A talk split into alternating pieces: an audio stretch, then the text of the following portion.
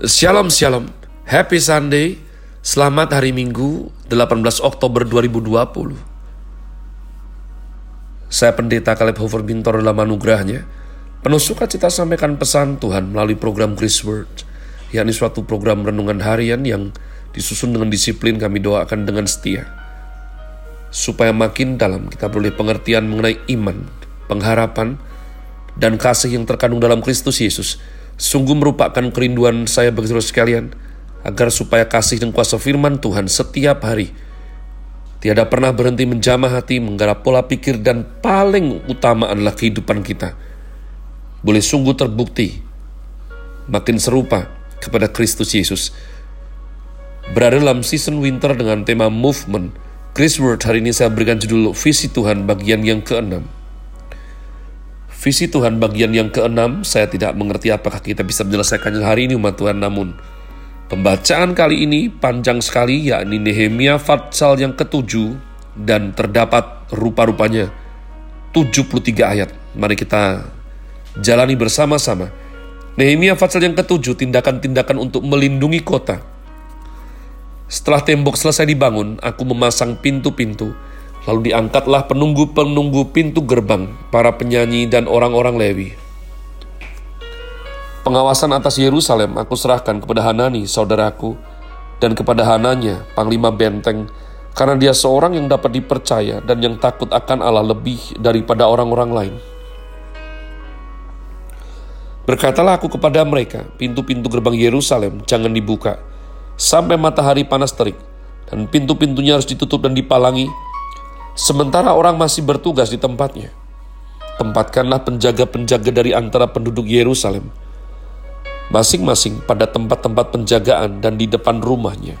Ayat yang keempat, daftar orang-orang yang kembali dari pembuangan. Adapun kota itu luas dan besar, tetapi penduduknya sedikit dan rumah-rumah belum dibangun, maka Allahku memberikan dalam hatiku rencana untuk mengumpulkan para pemuka, para penguasa, dan rakyat supaya mereka dicatat dalam silsilah. Lalu ku dapati daftar silsilah orang-orang yang lebih dahulu berangkat pulang. Dalam daftar itu ku dapati tertulis, inilah orang-orang provinsi Yehuda yang berangkat pulang dari pembuangan, yakni para tawanan yang dahulu diangkut oleh Nebukadnezar Raja Babel, dan yang kembali ke Yerusalem dan ke Yehuda masing-masing ke kotanya. Mereka datang bersama-sama Zerubabel, Yesua, Nehemia, Azaria, Raamnya, Nahamani, Mordekai, Bilsan, Misperet, Bigwai, Nehum, dan Baana. Inilah daftar orang-orang bangsa Israel. Bani Paros 2172 orang. Bani Sefaka 372 orang. Bani Arah 652 orang. Bani Pahat, Moab, yakni Bani Yesua dan Yoab 2.818 orang, Bani Elam 1.254 orang, Bani Zatu 845 orang, Bani Zakai 760 orang, Bani Binui 648 orang, Bani Bebai 628 orang, Bani Asgad 2322 orang, Bani Adonikam 667 orang, Bani Bigwai 2067 orang, Bani Adin 655 orang, Bani Af, Bani Ater yakni Bani Hiskia 98 orang, Bani Hasum 328 orang, Bani Bezai 324 orang, Bani Harif 112 orang, Bani Gibeon 95 orang, orang-orang Bethlehem dan Netova 188 orang, Orang-orang Anatot 128 orang. Orang-orang Bet Asmawet 42 orang. Orang-orang Kiryat Yearim, Kefira, dan Beerot 743 orang. Orang-orang Rama dan Gaba 621 orang. Orang-orang Mikmas 122 orang. Orang-orang Betel dan Ai 123 orang. Orang-orang dari Nebo yang lain 52 orang. Bani Elam, yakni Elam yang lain, 1254 orang. Bani Harim, 320 orang. Orang-orang Yeriko 345 orang. Orang-orang Lot, Hadid, dan Ono 721 orang. Bani Senaa 3930 orang. Inilah para imam Bani Yedaya, yakni kaum keluarga Yesua, 973 orang. Bani Imer, 1052 orang. Bani Pasyur, 1247 orang. Bani Harim 1017 orang. Inilah orang-orang Lewi Bani Yesua, yakni Bani Kadmiel dan Bani Hodewa 74 orang. Inilah para penyanyi Bani Asaf 148 orang. Inilah para penunggu pintu gerbang. Bani Salum, Bani Ater, Bani Talmon, Bani Akub, Bani Hatita, Bani Sobai 138 orang.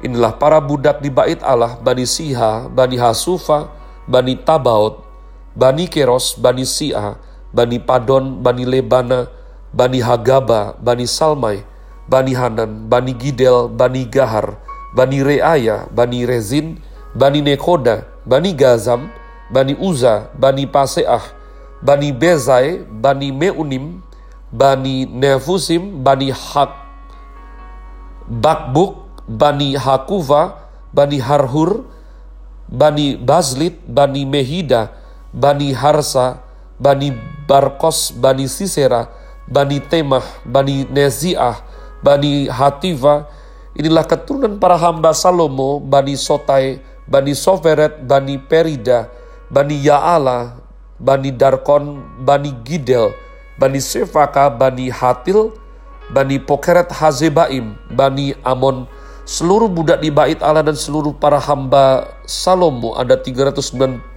orang.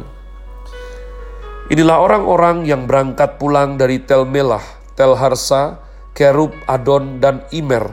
Tetapi mereka tidak dapat menyatakan apa apakah kaum keluarga dan asal usul mereka termasuk bangsa Israel.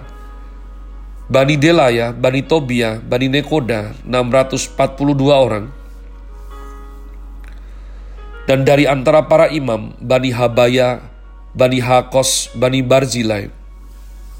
Barzilai itu memperistri seorang anak perempuan Barzilai, orang Gilead itu, dan sejak itu ia dinamai menurut nama keluarga itu. Mereka itu menyelidiki apakah nama mereka tercatat dalam silsilah.